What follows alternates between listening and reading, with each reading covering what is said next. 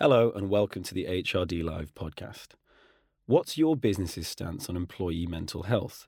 Good mental fitness is one of the keystones of success, and recent studies have revealed that better mental health in the workplace could save UK businesses up to £8 billion a year. Yet, paradoxically, many organisations have not made a committed and sustained investment to mental fitness in the workplace. Perhaps the problem is not knowing where to start. Today, I'm joined by Angie McGrandles, mental health expert, well-being coach, and founder of the Mind Tribe, to find out how HR can play a greater role in improving workplace mental health. Angie, welcome to the podcast. Thanks for having me. Now, I've stolen the term mental fitness from you. How do you define mental fitness in the workplace? Mental fitness is about creating positive habits that you practice regularly um, that support your mental and emotional health. So we keep physically fit, we exercise, we go to the gym, we run. A bit like this, to be mentally fit, you need to be doing things that keep your brain fit, that keep your mind fit. And there are lots of things we can do that we can build into our daily routine to uplevel our mental fitness. It's about being mentally agile doing things like meditation, breath technique, hmm. mind drills, connecting with people. Your brain is the most powerful muscle in your body. And like every muscle, before you exercise it, you need to strengthen it. You have to know what state it's in. You know, there's no point going to the gym and lifting 30 kilo weights right. when your biceps are only built for 10 kilos. Sure. Your brain or your mind is absolutely no different.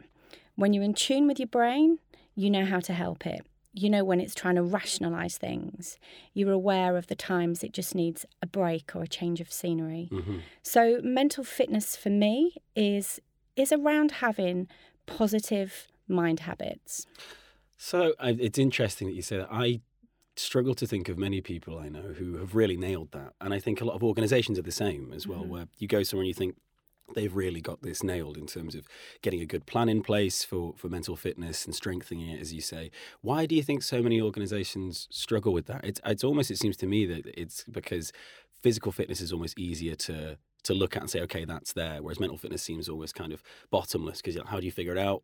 It's almost harder to see. Mm-hmm. So, how do you think organizations struggle in that way? I think you're right. I think it's hard for people to identify with poor mental ill health. Mm and when we're below par. It's not always visibly clear like it is when we've broken an arm or right. we've got a cold. yeah. I think the problem, the challenge that organizations have is how to implement a well-being program, where to start. For many businesses, it can be really daunting, a really daunting process. And there's a lot of mixed messages about what workplace well-being is. Right. So people don't, you know, people have their own subjective views. Some people think it's massages at lunchtime or fruit bowls or sure most people wouldn't discounted mind. gym membership. I mean, they're lovely things to have, they are. But some view well-being in the workplace as a bit fluffy. Mm. Um, and it's more than that. These are really nice things to have, but they are very transactional. And your well-being needs to be part of your DNA.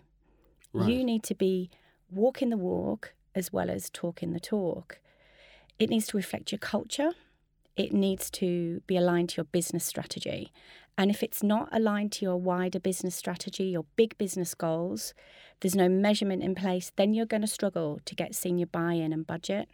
Right, that's the thing. It's it's it's kind of it's almost like they they need that. Of course, leadership need that ROI, and know, to, to see with any kind of initiative, what kind of money back am I getting on this? But uh, you know, huge amounts of money can be saved. You know, studies have shown time and time again that if mental health was better in the workplace, businesses would save a huge amount. Do you think there's something in the the current kind of understanding of the traditional workplace that, that, that plays into this, the nine to five setup that we have now?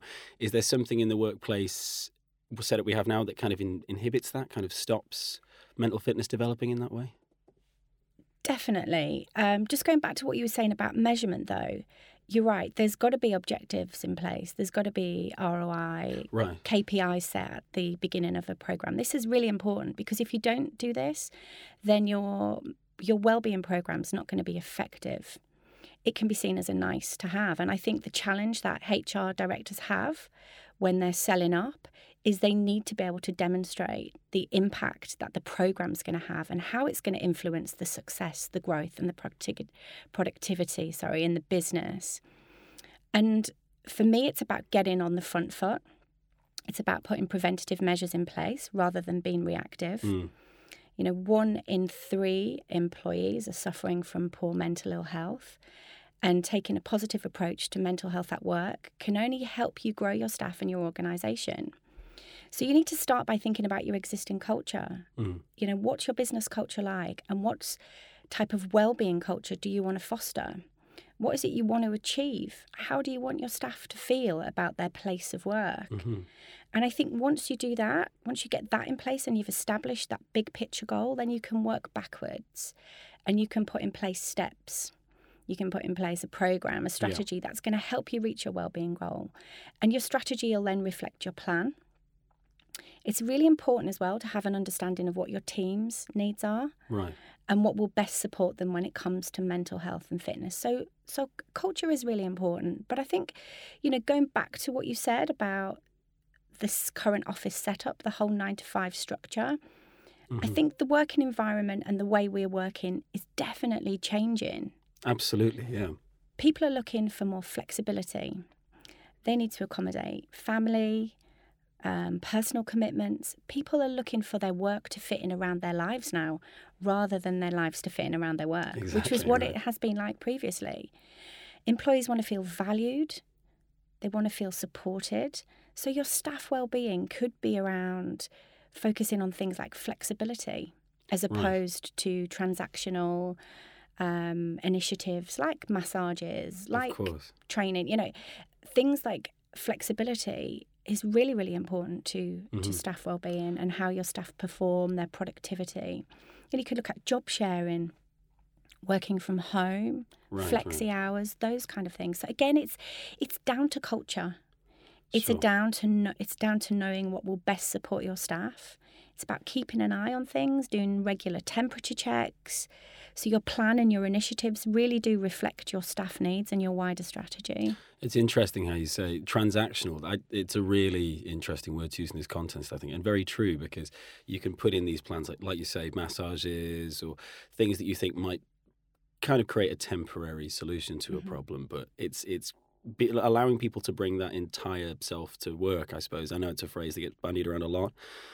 But things like flexible working, that it seems allow someone to be themselves at work, right? Because you feel like there isn't this huge difference between the person outside and inside. But anyway, it, it, it's very interesting, I think. Um, so you talk about culture a lot here. If if an organization wants to change their culture, if an HR leader or a people leader wants to go about changing culture but is struggling to do so, tr- trying to find a way to do it, how would you recommend that they try to change their culture to create a better one around mental fitness in the workplace? Well, creating a positive culture and transparency around mental health is key. Right. There needs to be a top down approach. So, your SLT, your senior leadership team, it's important that you've got their buy in and that they are helping to influence that cultural change. Um, and that they're, that they're creating a supportive culture as well that encourages the rest of the business to feel comfortable about talking about mental health issues, um, poor mental ill health. You can do lots of different things to change your culture from a well-being perspective. Um, you know, you might want to commit to sign the Time to Change Employers Pledge. Right. You could provide resources and training. Um, encourage your leaders to attend training as well, because if you're putting a well-being program in place, but only your junior staff are going to the training and Right. you know taking part in the initiatives, that speaks volumes about the culture and what your senior leadership team think. It sends a message like the, the ones who are in does. power, the ones who are at the top, kind of this is it isn't as important to us. Yeah. it doesn't really matter. It's interesting. So it's it's really important that it is a top-down approach. Um, you know, having it, like I said, it's about being part of your DNA, having something in your company policy, in your company handbook. There are loads of ways of kind of influencing that culture. But I think the big thing is about transparency. Okay. It's about making people know that it's okay to not be okay. Right, absolutely. And I think creating that space for vulnerability in the workplace is very important. Absolutely. Allowing people to accept that, as you say, it's okay not to be okay. It, it's a huge step. And I, I, I don't know to sidestep slightly, do you see many organizations doing that? Do you think, because you do so much work with the Mind Tribe going into different businesses, do you find that that's increasing? Like businesses being able to say it's okay not to be okay? Definitely. Um, I've been working with some great businesses that have put steps in place to change that mm. mental health culture, um, to get people feeling that it's okay not to be okay. And I think, you know, one of the key things as well is knowing what the drivers are.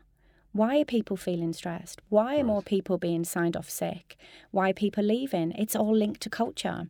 Right. So you've got to uh, you've got to get a clear kind of picture of that. You've got to temperature check. You've got to know what's happening within your business, and equipping your managers with the right tools, the right training to be able to spot signs is is a great way of doing this as well because they are working really closely with your wider team, your wider business. You know, when you're at the top, you don't always see what's happening on the shop floor, what's happening um, across the business.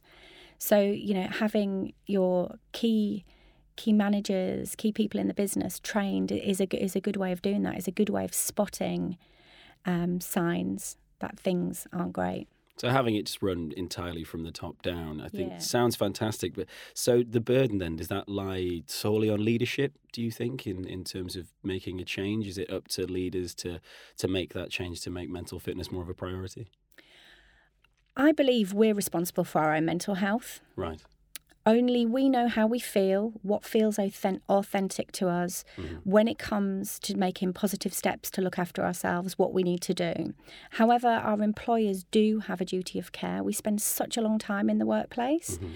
that employers have a duty of care to ensure that the people who are working for them are not in extremely pressured environments, scenarios that are going to impact on their productivity, are going to impact on their overall happiness, how they feel about the business and coming into work. So, you know, senior leaders, they do have a role to play in this. It has got to be, like I said, a top down approach.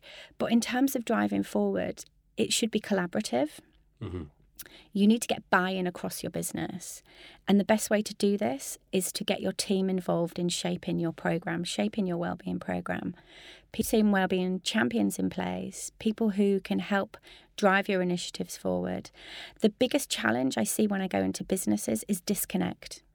Interesting. So, disconnect okay. with the senior team to the management to the wider team. And quite often, SLT, the senior leadership team, have an idea. They they believe they know what people want. They right. think they know what their team want versus what people actually want. They don't ask them. They put plans in place and then it's rolled out. And then it's harder to get buy in. You know, are people bothered about discounted gym membership? Would people prefer training or would they prefer flexible working hours?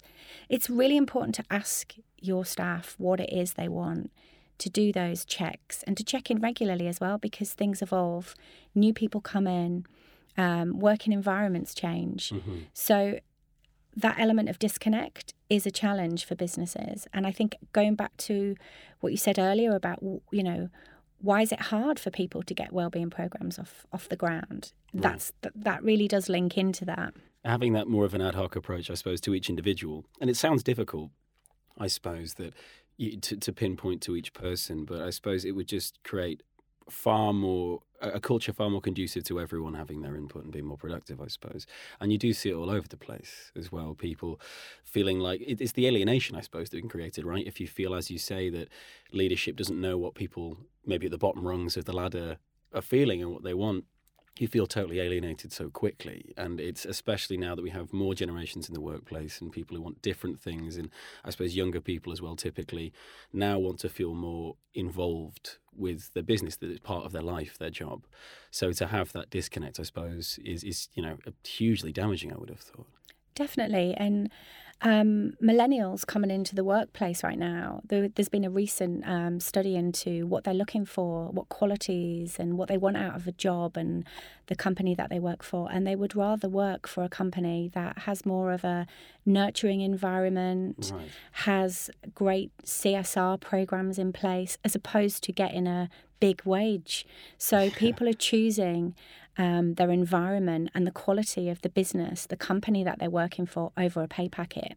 Yeah. So it's really important if you want to attract the right talent and you want to retain them as well, that you have the right culture and you have the right steps, the right programs in place to do this. It's interesting. You mentioned before how it's identifying the causes in each case as well of, of what's causing mental health difficulties. And this plays exactly into understanding what people, as you say, want from work. So, younger people now, most of them aren't expecting to buy a house.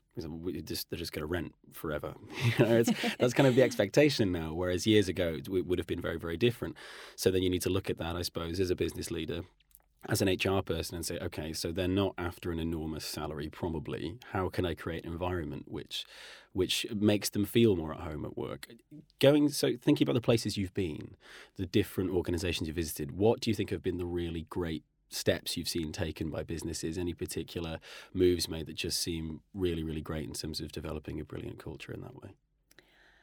Oh gosh, well, it's probably so, so so many, yeah. Um, I was at an event a couple of weeks ago, and the CEO of Siemens was mm. talking, and um, what I what I saw there and and the, the what he shared was amazing because he really has created an open, transparent environment when it comes to mental health by openly talking about his mental health experiences. Right. And I think that's helped people within his team to to feel like it's okay not Absolutely. to be okay. So, you know, that is a great example of top down.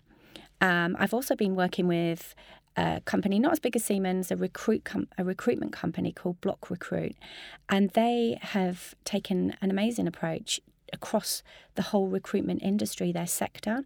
So they have um, started to put in place a well-being thought leadership program that involves their clients right. and involves their candidates so they want to make sure that the people that they're putting in jobs in businesses are being looked after and their well-being is paramount so they're working really closely with their clients and with the businesses to ensure they really understand well-being so they're having seminars um, lunch and learns with them. They're creating a white paper. Right. So they're doing some really cool things to um, influence the wider sector as opposed to just what they're doing within their own business in isolation. They have got a great wellbeing program in place in their business, mm-hmm. but it's what they're doing across the wider sector that's um, I think's really cool. Fantastic. So, if a, a, business leader wants to get a well-being program off the ground, wants to get it started and has no idea how to do it, what would be your, I suppose, top tips to, to, to get that off the ground? I think the first thing you need to do is really think about your existing culture and the type of well-being culture you want to foster. What is it you want to achieve? How do you want your staff to feel about their place of work? And then once you've established this, you can work backwards, putting in place steps, strategy okay. um, on how to reach that goal. So that's kind of the first thing you need to do. Have a kind of clear understanding of what it is you want to achieve. And then collaboration is really, really important.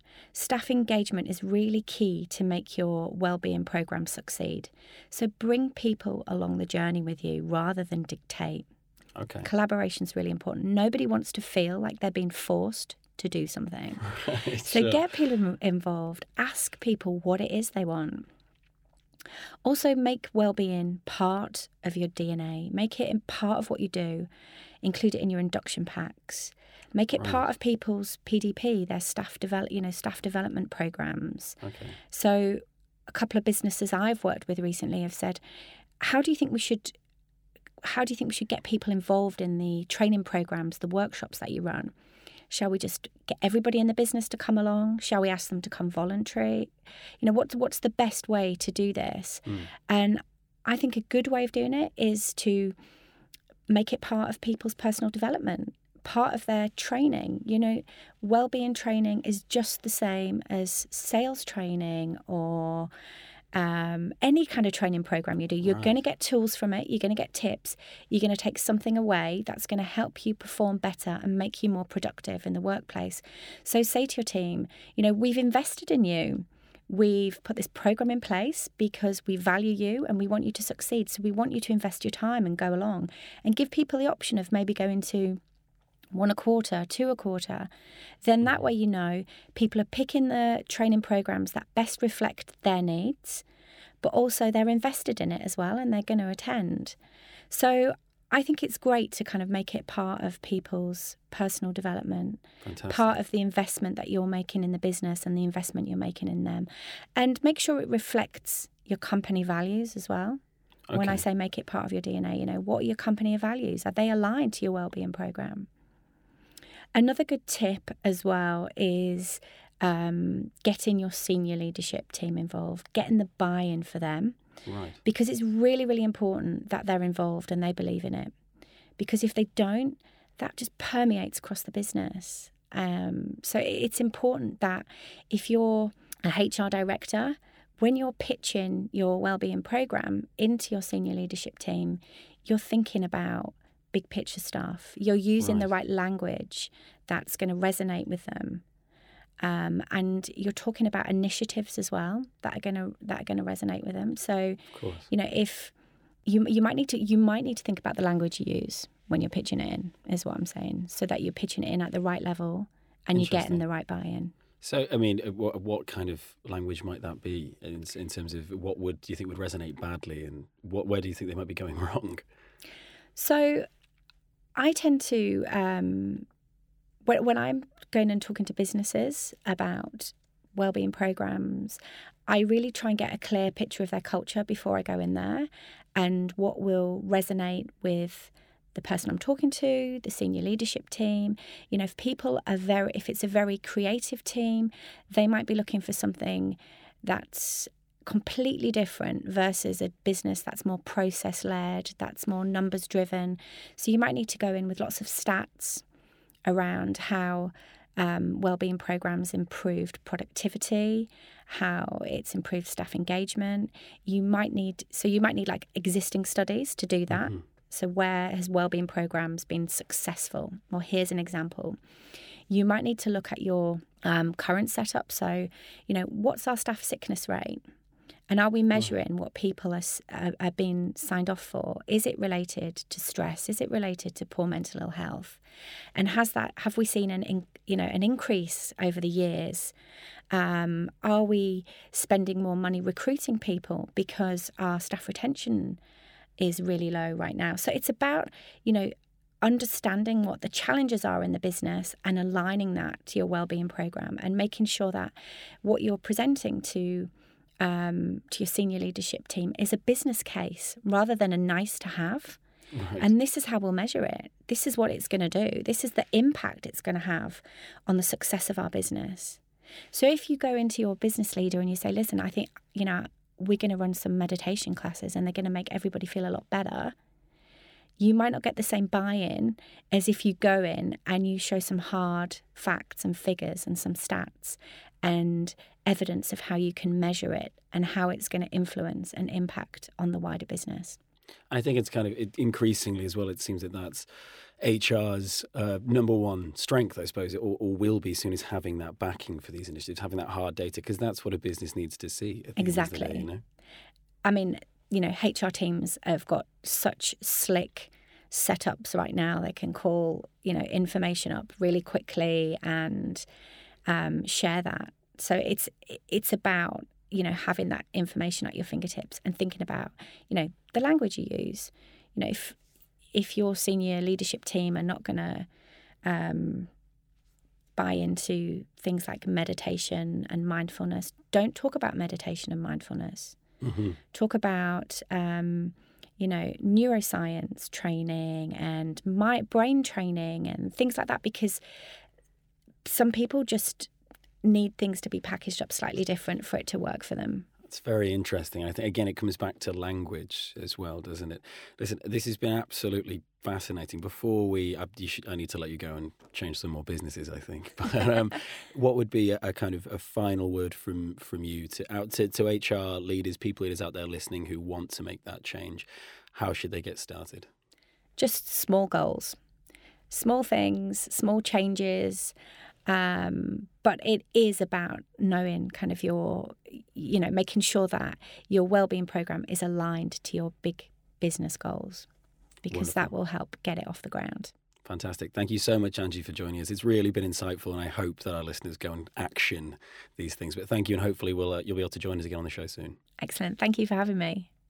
Thank you for listening to this episode of the HRD Live podcast. I hope you enjoyed it. Uh, be sure to subscribe for a new episode every single week, and uh, I look forward to seeing you again soon. Bye bye for now.